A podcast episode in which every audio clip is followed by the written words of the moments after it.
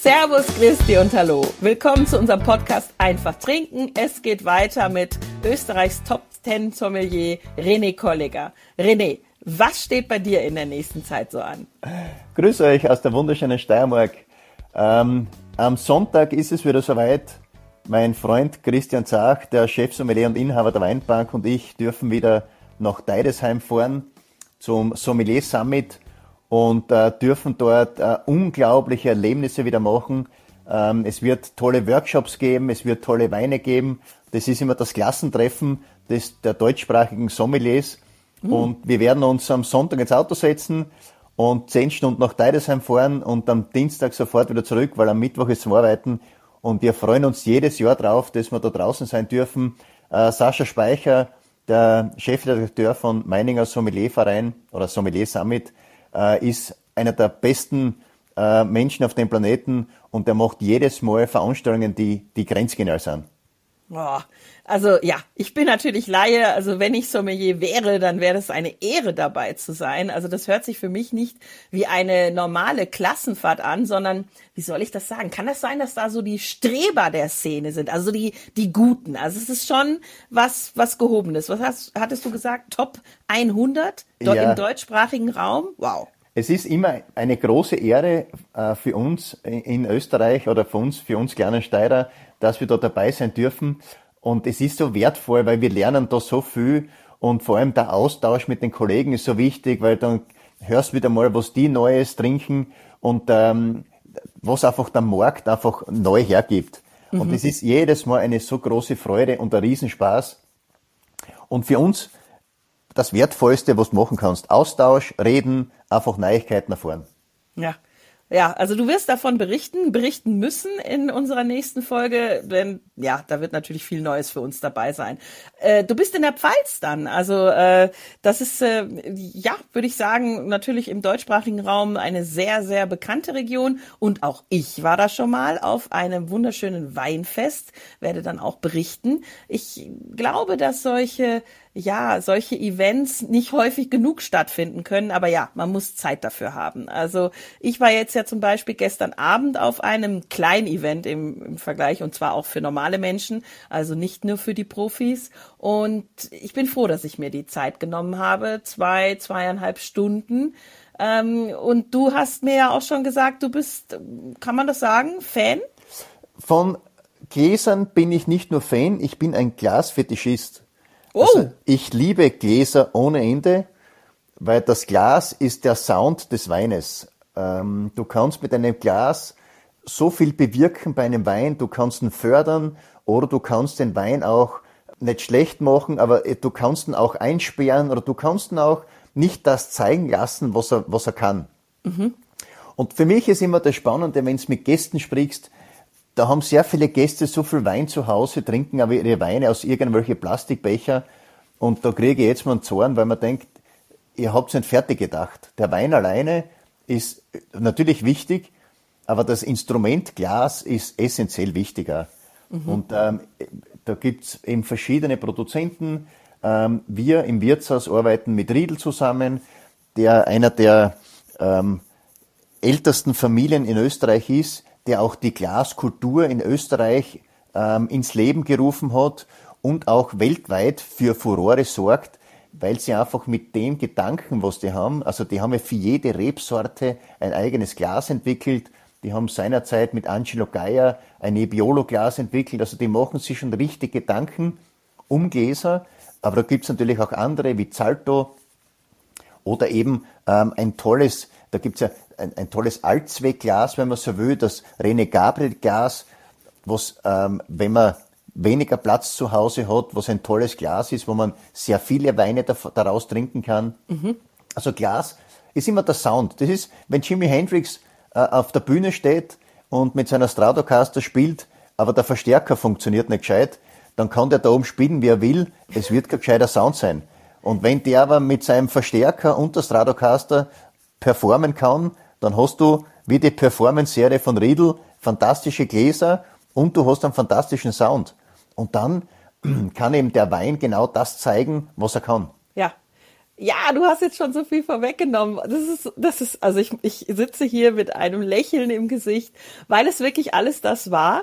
Und ich war eben gestern Abend ähm, in Kufstein bei der Riedel Wine Experience mit dem CEO und natürlich, ach, ich weiß gar nicht, die wievielte, die wievielte Generation, er hat's gesagt, bei Maximilian Riedel, er stand auf der Bühne selbst, eben CEO von Riedel, Riedel sag ich jetzt, also Riedel bitte. Riddle. Do, do, ja, natürlich auch im internationalen Markt äh, die, die Weinglas Marke, muss man einfach sagen. Alles, was du gesagt hast, wurde, wurde auch äh, entweder noch weiter ausgeführt oder zumindest mal gestriffen. Also eben, dass sie die Pioniere waren, die das Glas in eine zum Beispiel Eierform gebracht haben. Und das wirklich weltweit. Also nicht, dass wir immer das nur auf Österreich oder den deutschsprachigen Raum reduzieren. Man kann wirklich sagen, sie sind Revolutionäre, sie sind Pioniere im, im Glasbereich, weil diese Eierform war früher nicht da.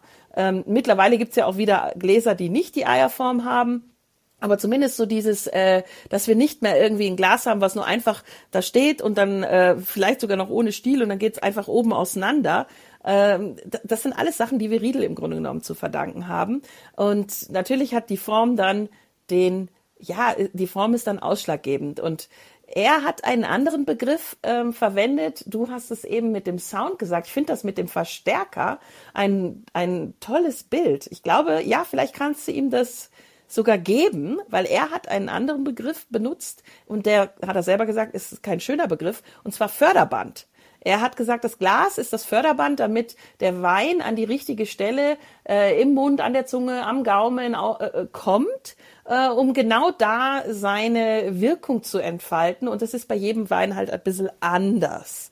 Und ich finde den Verstärker besser, sag ich ganz ehrlich. Ich glaube, und also die Musik sowieso. Wir beide sind Musikfans. Genau. Äh, Förderband ist nicht so sexy, aber äh, Verstärker ähm, und das trifft es ja auch, weil ich habe gestern gelernt, dass die Gläser Verstärker sind und die Weine aus allen Gläsern anders geschmeckt haben. Und ich bisher, ja, ich bin so ein Konsument. Ich habe Gläser benutzt, weil ich gedacht habe, sie passen zu diesem Wein oder eben, wie du auch gesagt hast, zu der Rebsorte, dass Riedel die ersten waren, die Weine oder Weingläser pro Rebsorte hergestellt haben angefangen haben sie in den Generationen davor, der Vater und so weiter, mit äh, Wein für, äh, ja, also mit Gläsern für Rot oder Weiß. Und dann ist da jetzt mittlerweile auch der Mut entstanden zu sagen, dieses Glas, es gibt zum Beispiel ein Glas, das geht nur für Chardonnay. Punkt. Ähm, und ja, und das, wenn man Chardonnay-Fan ist, dann oder äh, Morillon, dann stellst du dir dieses Glas zu Hause hin. Aber worauf wollte ich hinaus? Ich wiederum habe zum einen gedacht, ja, das passt gut zu Rot oder zu Weiß oder zu eben mehr gelagerten Weinen und so weiter. Aber ich habe auch danach geguckt, ob sie schön sind. Also ich habe überhaupt nicht gesagt, die Funktionalität, eben dieser Sound ist mir das Allerwichtigste, sondern mir war immer wichtig, dass unterschiedliche Gläser im Haus sind. Aber weil ich es irgendwie wie so ein bisschen sammeln, weil ich irgendwie verschiedene Gläser toll fand oder man sie dann auch mal geschenkt bekommt und so und sie dann auch hernehmen will. Aber jetzt mittlerweile merke ich, ich habe da wirklich Fehler mitgemacht. Ich habe auch mal das falsche Glas hergenommen und tendiere dann manchmal sogar dazu, wenn man sich nicht auskennt, zu sagen, hey komm, dann mach das mit dem Gabriel-Glas. Da kommen wir auch später nochmal zu, weil da hast du vielleicht die Chance, weniger Fehler zu machen, als wenn du dich nicht auskennst und du nimmst halt eben das äh, falsche Rotweinglas, weil der Rotwein hat, was weiß ich, eine dickere Schale, also die Traube als der andere. Also das geht natürlich sehr in die Tiefe und das lernt man eventuell bei der Sommelier-Ausbildung? Fragezeichen. Also ist Glaskultur und welche Gläser geeignet sind ähm, für welche Rebsorte, ist das Teil der Sommelier-Ausbildung? Ja, also ganz grob wird schon ange, angeteasert, aber am Ende des Tages ist das, das wieder Erfahrungssache. Also wenn, wenn ich einen Wein hab, den ich nicht wirklich kenne, dann stelle ich mir immer drei, vier Gläser nebeneinander hin, schenke mir den gleichen Wein ein und dann schaue ich, wo der am besten funktioniert. Jeden, alles kann man nicht Wirklich? wissen. Das machst Ja. du für dich Ja, immer, auch zur Vorbereitung. Ja. immer nicht. Also wenn ich den Wein schon kenne, dann weiß Mhm. ich schon, wo er reinkommt. Aber es gibt natürlich immer wieder Weine, ähm, wo ich mir nicht ganz sicher bin, in welches Glas, ob das ein Bordeaux, Burgund oder ob das ein bisschen ein kleineres Glas ist. Und da muss er natürlich äh, selber äh, das Ganze erkosten. Es gibt oft Weine, ähm, wo man glaubt, das passt in dieses Glas und auf einmal hat er dann ein bisschen zu viel, zu viel Säure oder einfach ähm, äh, zu viel Gerbstoff oder was auch immer, dass er nicht hineinpasst. Weil was mache ich mit dem Glas? Ich kann den Wein kaschieren, ich kann den Wein fördern, ich kann den Wein einsperren und für mich ist immer, wenn ich so frische, leichte Federspiele oder Gebietsweine habe, dann nehme ich immer gerne ein kleineres Glas, weil da will ich ja was präsentieren. Was will ich präsentieren? Die Frucht, die Leichtigkeit, die Frische. Mhm. Deswegen ein bisschen ein kleineres Glas. Würde ich den Wein in ein Burgunderglas geben, dann würde er wahrscheinlich ein bisschen auseinanderfließen und würde mir eben nicht das zeigen, eben der Sound, er würde mir nicht das zeigen, was der Wein zeigen soll. Und der Wein soll mir nicht was, was Ruhiges zeigen, ich will ja die Frucht präsent haben. Und deswegen ein bisschen ein kleineres Glas. Dann Burgunderrebsorten, die von Haus aus vielleicht ein bisschen weniger Frucht haben, die mehr Luft brauchen, weil sie wahrscheinlich äh, von der Qualität her im großen Holzfass ausgebaut mhm. wurden, weil sie ein bisschen Reduktion drinnen haben, weil sie einfach eine Spur komplexer sind. Deswegen auch das Burgunderglas, damit er ein bisschen ein größerer Körper ist, damit mehr Luft reinkommt und oben die Verjüngung eben, damit eben die Frucht besser rauskommt. Aber ich, da brauche ich mehr Luft, weil wenn der Wein diese, das Thema äh, Reduktion, also ein bisschen eingesperrt ist, dann braucht er Luft, damit er sich öffnen kann. Mhm. Und wenn er sich nicht, wenn ihn einsperre in ein kleines Glas, dann wird er mir nie was zeigen. Wenn ich ihm Platz gebe, dann kann er eben aufgehen und eben alles zeigen, was er hat. Und deswegen das perfekte, also Riedel hat, ich finde es immer so schön, wenn Riedel für jede Rebsorte was macht, aber da muss man immer schon entspannt bleiben, weil das Montrachet Glas von Riedel, das ist, das, das schaut aus wie so ein kleiner Fischtank. Da kann man, da, das, da kann man ausschließlich Montrachets reingeben, weil andere Weine werden wahrscheinlich ein bisschen, ähm, ja, sich verloren fühlen in dem mhm. Glas. Ähm, man muss es nicht zwanghaft, außer man liebt Gläser ohne Ende, man muss es nicht zwanghaft äh, alle Sorten Gläser kaufen. Ähm, da gibt's eben von verschiedenen Produzenten, also nicht nur Riedel, auch von Zalto, gibt's da tolle Gläser, eben Burgundergläser, Bordeauxgläser. Und das Thema Allzweckglas ist für mich immer nur ein Thema, wenn ich wirklich keinen Platz hab. Also wenn ich, wenn ich sage, mir ist ein Glas schon was wert, aber ich möchte mich eben nicht mit einem Burgunder- oder Bordeauxglas beschäftigen. Und da hat eben äh, auch Riedel, wenn man so will, ein Allzweckglas, aber auch eben Zalto hat ein Allzweckglas, wo sehr viele Weine drin funktionieren. Oder eben der René Gabriel hat ein Glas entwickelt, das ein fantastisches Verkostungsglas ist. Ja, weil er ja selber auch äh, eben Weinkritiker war und ein Glas gebraucht richtig. hat, was immer funktioniert. Also ich finde, dieses Argument ist für mich unschlagbar. Also wenn jemand, der sich immer mit Wein beschäftigt hat, ähm, ein Glas entwickelt, was auch immer funktioniert, also möglichst immer, also man kann nie 100 Prozent abdecken, aber was schon mal bei einer Verkostung hilft, dann muss ich sagen, ist das jetzt auch mein Lieblingsglas, Glas, also Gabriel Glas für die Möglichkeit, bei verschiedensten Weinen, äh, wenn es um ein Glas geht, nicht daneben zu liegen. Also es ist nicht nur dieses, ich habe keinen Platz, sondern vielleicht auch, ich habe äh, ich, ich bin limitiert auf ein Glas, eben vielleicht bei einer Verkostung, bei einem Weinfest oder weil ich auch, wie ich gerade gesagt habe, keine Ahnung habe. Wenn ich keine Ahnung von Gläsern habe und das, das falsche Glas nehme, das war gestern auch ein Thema, dann sagt Maximilian Riedel, dann geben wir ja die Schuld, dass der Wein nicht schmeckt, dass zum Beispiel Alkohol auf einmal rauskommt, mehr, weil eben die Öffnung oben vielleicht zu groß oder was auch immer, je nachdem, wie du gesagt hast, bei einem kleineren Glas äh, kann ich die Frucht wiederum mehr, äh, mehr riechen und schmecken. Und ich wiederum bin ganz oft so, dass ich sage, die Frucht ist mir nicht das Allerwichtigste. Du weißt, ich mag natürlich Barrique und so mhm. weiter. Und ich, ich sage dann einfach, oh, der Wein ist nichts für mich. Und das ist gestern genau passiert. Ich würde dann bei einem Glas sagen, nee, das ist nicht mein Wein, das ist nichts für mich. Im anderen Glas ist der Wein für mich gewesen. Hervorragend. Genau. Also wie du das machst, diese drei Gläser, das ist schon dann auch die Kür. Und ähm, wie du sagst, bei jedem neuen werde ich das in Zukunft machen. Ich werde es durch meine Gläser geben. Ist verrückt. Mein Mann hat mich gestern angeschaut, als wäre ich irgendwie ein bisschen gaga, weil ich das ja dann mit ihm direkt zelebrieren wollte. Äh, aber er war überrascht. Er, der Wein schmeckt aus jedem Glas anders. Ja. Spannend ist ja auch, wenn man Champagner trinkt. Äh, ja. Seinerzeit war ja diese Champagnerflöte.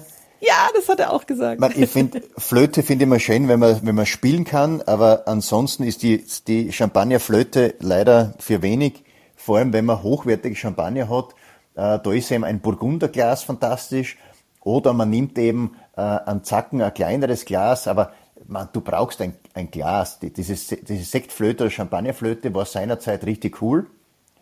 Da man hält sie, es ist auch so ein bisschen schick, dann noch den Finger vielleicht abspreizen ja, oder so. Das sind immer die, was die Gicht haben. Die, die spreizen die Finger ab. Aber was ich ähm, richtig cool finde für Champagner, aber das kann leider nur James Bond machen, das sind die Champagner-Schalen. Also ich finde die, die finde ich schon richtig cool, aber die, die, die Flöte, diese Sektflöte oder Champagnerflöte. Macht keinen Sinn. Das macht leider keinen Sinn, weil die sperrt alles so viel ein und da nehme ich lieber ein Burgunderglas oder eben ein Allzweckglas und da, da, da macht Champagner trinken richtig Spaß. Ja, weil es sonst, äh, Aussage Maximilian Riedel, weil es sonst oben nach Hefe riecht, weil du äh, durch die Flöte die Hefe als erstes wahrnimmst oder was auch immer. Also ich, ich meine, er hätte gesagt die Hefe und deswegen ähm, hat er auch äh, mit Dom Perignon zum, zusammen, so hat er es erzählt, an anderen Gläsern gearbeitet. Und ich glaube schon, dass das dann auch wieder etwas ist, wo international dann erstmal diskutiert wird, weil man ja ja alleine schon auf jedem Bild, bei jedem Empfang, bei jeder Hochzeit äh, will man ja auch zeigen, sage ich jetzt einfach mal, dass man Champagner trinkt. Deswegen war das konnte man ja immer sofort erkennen. Man hat sofort erkannt, das ist jetzt ähm, Champagner oder zumindest irgendwas äh, hochwertiges an Perlwein, weil man die Flöte hatte. Nimmt man jetzt ein Glas, was man für Wein hernehmen würde, könnte man nicht erkennen, dass das jetzt ein Sektempfang, sage ich jetzt einmal, ist. Den Ansatz, den finde ich gar nicht so blöd. Ich habe das so noch gar nicht bedacht, weil für mich geht es immer ums Produkt an sich und dass ich das Produkt mhm. am besten präsentiere. Aber du wirst recht haben, natürlich, dass eben, wenn du so eine Flöte in der Hand hast, dann hast du natürlich gesehen, dass der irgendwas Hochwertiges trinken ja, muss. Das ist was Besonderes. Ja, was ganz Besonderes. Aber wenn wir, wenn wir uns ehrlich sind, und das ist ja auch das Schöne der Sommelerie, äh, wenn du dich mit Gläser beschäftigst, also Wein ist natürlich die, die Nummer eins oder, oder Spirituosen und Getränke an sich, aber dann eben das richtige Glas dazu zu finden, zu dem Wein. Und da, wenn man die Chance hat, natürlich, ich hätte am liebsten zehn verschiedene Produzenten und Weingläser bei mir zu Hause oder im, im Wirtshaus oder im Restaurant. Und von denen dann und, alle, ne, so ungefähr. Und da, und da alles natürlich, damit ich eben den Wein am besten präsentieren kann. Mhm. Aber meistens ist halt finanziell nicht möglich. Und da ist halt ähm, schon klar, wenn man sich auf einen Produzenten dann oder auf zwei einschießt und, und für sich dann rausfindet, was auch wirtschaftlich, weil die, die Gläser, muss man fairerweise sagen, kosten nicht wenig. Und äh, wenn man sie dann einschießt einen Produzenten und man fühlt sich wohl mit den Gläsern, und mir ist immer ganz wichtig die Haptik. Also ich muss, wenn ich ein Glas angreife, das muss fein und grazil sein. Und ich bin kein Freund mehr von diesen Bechern, was du, was du das angreifst und du glaubst, du hast einen Baumstamm in der Hand, aber Darf ich da äh, kurz einhaken? Weil unbedingt. ich habe das jetzt tatsächlich äh, zwei, dreimal gehört, auch auf der Gast, auch zum Beispiel im Vergleich zum Gabriel-Glas, dass halt ähm, da besonders auf den dünnen Stiel geachtet wurde. Und gestern Abend ging es um Riedel Veloce, also die Veloce-Serie, die auch industriell gefertigt wird, genauso wie bei Riedel, aber ähm, äh, genauso wie beim Gabriel Glas und aber dass man eben darauf achtet bei beiden Herstellern, dass die, dass der Stiel so dünn ist und das liebe ich. Deswegen liebe ich auch beides, also sowohl Gabriel Glas als auch Riedel Veloce. Ich mag dieses dünne. Wenn du jetzt vom Becher sprichst, ist das dicker. In der Haptik ist es alles dicker. Ich, ich möchte äh, wirklich sagen, dass es für mich so ist. Ich, wir haben da gerade so auch so einen kleinen Zwist zu Hause. Ich würde gerne alle Gläser loswerden, die oben zum Beispiel einen dicken Rand haben oder so wie äh, von einem schwedischen äh, äh, Möbelhaus. Mhm. Die haben immer noch mal so einen extra runden Rand. Ähm, zumindest die, die wir haben, sage ich jetzt mal. Also so, dass man oben nochmal, also dass die Zunge oder der Mund nicht an diesem ganz feinen Glas aufliegt. Das ist mir schon aufgefallen, schon vor der Verkostung jetzt, dass ich großer Fan davon bin, dass es so dünn ist wie möglich, sowohl der Stiel als auch oben das Glas an sich, der Rand, also dann vor allem. Die, diese Veloce-Serie ist für mich auch zurzeit einer der spannendsten, weil du wirklich ein tolles, also es wirkt wie ein mundgeblasenes Glas, ist aber rein Maschine. Wie gesagt, die Haptik, das Angreifen, das zum Mund führen, das Gewicht des Glases. Du hast ja viel mehr Freiheit, wenn du ein leichtes Glas hast, was elegant und fein ist. Da trinkst du ja viel lieber draus, als wenn du so einen dicken Becher hast, den du nicht einmal gescheit daheim kannst, weil er so dick ist und du, und du willst, und jetzt hast du so feine Eleganz, du hast so feine Eleganz im Wein. Und warum willst, warum sollst du dann diese feine Eleganz im Wein in ein Glas geben, das, das von der Haptik her gar nicht gescheit funktioniert und ausschaut?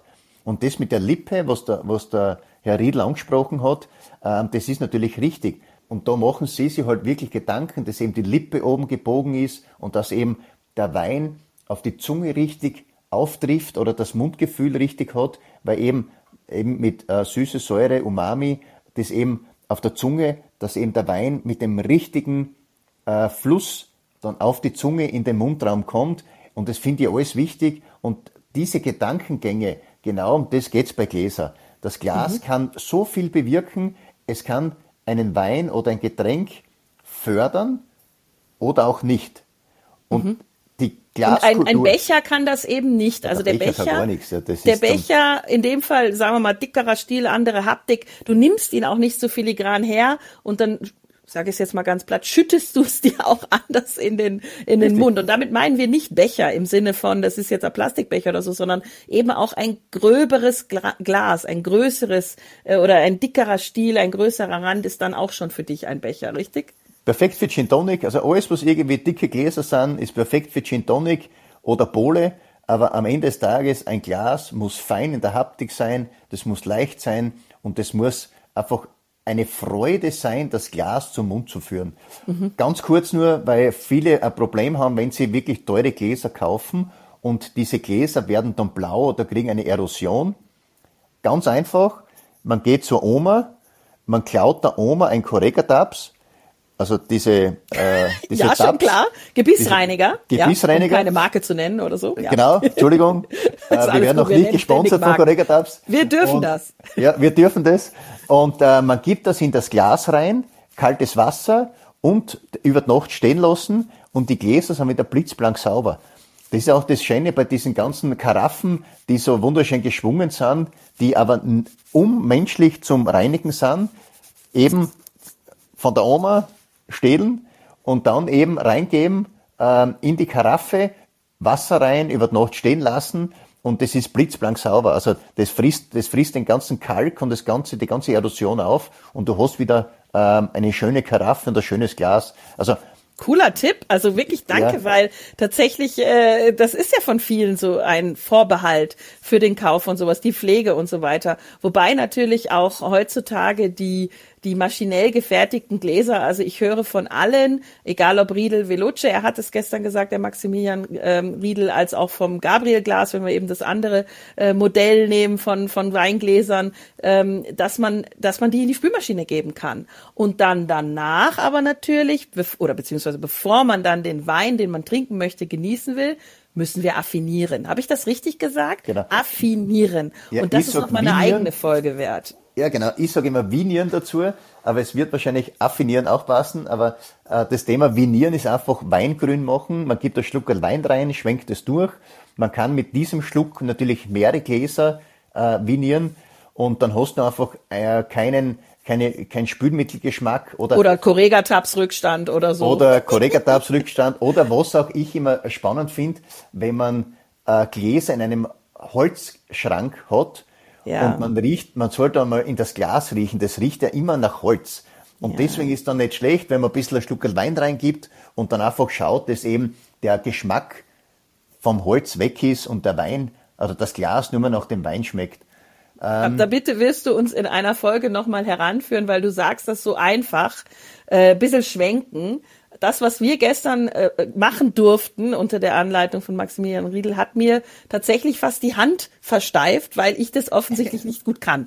Also für mich war das ja. äh, ungewohnt. Ich habe die Experten vor mir gesehen, die super schnell geschwenkt haben. Dann wird das Glas noch senkrecht gelegt und was weiß ich was alles. Ich habe wirklich, ich, ich brauche da mehr Technik. Da kannst du uns bitte in einer Folge nochmal heranführen. Ich würde dich aber auch um noch einen Tipp bitten. Und zwar worauf muss ich denn jetzt als Weinliebhaber bei der Anschaffung von Gläsern oder vielleicht bei der Revolution in meinem, ich sag's mal ganz ehrlich, Holzschrank achten, äh, wenn ich jetzt neu anschaffen möchte? Also ich würde mal mitnehmen, dünn, ist auf jeden Fall ein Qualitätsmerkmal, richtig? Also es sollte in allen möglichen Varianten, also sowohl Stiel als auch das Glas an sich und vor allem oben, es muss dünn sein. Gibt's noch was? Also es kommt immer darauf an, wie viel ist mir das Glas wert. Und wenn ich sage, ich will drei Gläser, ich glaube mit drei Gläsern, das ist ein Bordeaux-Glas, ein Burgunderglas und, wenn man so will, ein Riesling-Glas oder, mhm. oder, oder Allzweckglas, egal welcher Produzent es jetzt ist, mit diesen drei Gläsern kommt man in der ganzen Weinwelt durch. Will ich jetzt nur ein Glas, dann würde ich mich vielleicht äh, eben für das Zalto Universalglas entscheiden oder eben für das Rene Gabriel Goldglas, weil das einfach perfekt ist für die meisten Weine. Ich da sage jetzt nicht für alle Weine, aber für die meisten Weine funktionieren die Gläser fantastisch. Oder ja, eben. Also ich habe von Gabriel Glas auch das, ich habe beide, ähm, um es auch zu vergleichen und ja, also es ist wahrscheinlich auch eine Frage, welches Budget man dann hat oder ausgeben will. Also von Gabriel Glas geht auch das andere, aber das Gold ist natürlich nochmal, ja, es liegt nochmal anders in der Hand, ist nochmal leichter und ja. Aber Entschuldigung, ich habe dich unterbrochen. Aber also Tipp eins, zwei und drei. Ja, man muss aber fairerweise sagen, wir geben alles sehr gern Geld für Essen und Wein und Getränke aus und das Glas schmeißt er nicht weg nach dem ersten Mal trinken. Deswegen, wenn man da einmal investiert in gescheite Gläser, die Gläser hat man ja länger. Das ist ja nicht so, dass das Glasl, außer du bist so botschert und haust das zusammen den ganzen Tag, aber die Gläser halten ja. Und einmal gescheit investieren und du hast eine Freude beim Trinken und beim und Trinken ist ja nicht nur der Wein an sich, das ist das Glas, das ist der Wein und die ganze Haptik und alles, das zum Mund führen. Wenn das Spaß macht, dann ist der Abend perfekt. Also investieren in Gläsern, man kann ruhig ein bisschen mehr investieren, man hat eh eine längere Zeit was davon. Ja, Genau, und dann aber ausprobieren, das haben wir ja vorhin schon gehört, für welchen Wein ist es dann jeweils passend, damit man nicht denkt, ich habe nicht das richtige Glas zu Hause, ich muss mir noch irgendwas kaufen, sondern einfach schauen, ob es auch funktioniert. Und deswegen kommen wir jetzt zum Abschluss dieser Folge zu einer persönlichen Frage an dich, die wir sonst auch gerne mal in der ersten gestellt haben. Und das muss ich dich jetzt natürlich fragen, was hast du denn zuletzt getrunken und aus welchem Glas? Darf ein bisschen Eigenwerbung machen. Ähm, gestern ist ja Gomio, ähm, die neuen Bewertungen von Gomio rausgekommen. Ja. Und äh, gratuliere an Andreas Döllerer für die fünf Hauben. Ähm, wir und haben an auch, Juan Amador. Und natürlich Juan Amador für die neuen fünf Hauben. Äh, wir haben auch eine tolle Bewertung bekommen. Unser toller Küchenchef, ein, ein junger, wirklich fantastischer Mensch, der Patrick Stessel. Ähm, was trinkt man? Champagner. Wir haben natürlich eine Flasche Champagner aufgemacht. Ähm, wir haben Eric Rodes, äh, ein toller Produzent, ein Schüler von Krug, äh, hm. einen Blanc de Noir aufgemacht. Und aus was trinkt man das? Aus Burgundergläsern. Wie gesagt, wir haben Riedel. Weil ihr euch auskennt. Weil ihr euch Weil auskennt. wir uns auskennen, genau. Und da wir Riedel im Sortiment haben, haben wir natürlich das Burgunderglas, das Chardonnay-Glas von Riedel genommen und der Wein oder der Champagner, der hat pfiffen ohne Ende und wir haben eine riesen Freude gehabt und das war eben mein letztes Getränk, was ich getrunken habe. Und ich freue mich schon wieder. Heute, morgen werden wir die nächsten Flaschen Champagner trinken. Und das kann man länger feiern, sowas. Ja? Ich, das, kann, das kannst du mal eine Woche lang feiern. Und äh, ich freue mich schon wieder auf die nächsten Champagnerflaschen. und ich freue mich auf die nächsten Folgen und äh, von an dieser Stelle auch nochmal Gratulation, weil ich war ja auch wirklich, äh, wie man so schön auf Neudeutsch sagt, geflasht von äh, der Küche bei euch und deswegen ja, Gratulation, wohlverdient und wir können weiterhin nur einfach trinken. Stay hydrated und denkt an die Elektrolyte. Vielen, vielen Dank fürs Zuhören. Bis zur nächsten Woche. Ciao. Alles Liebe. Baba.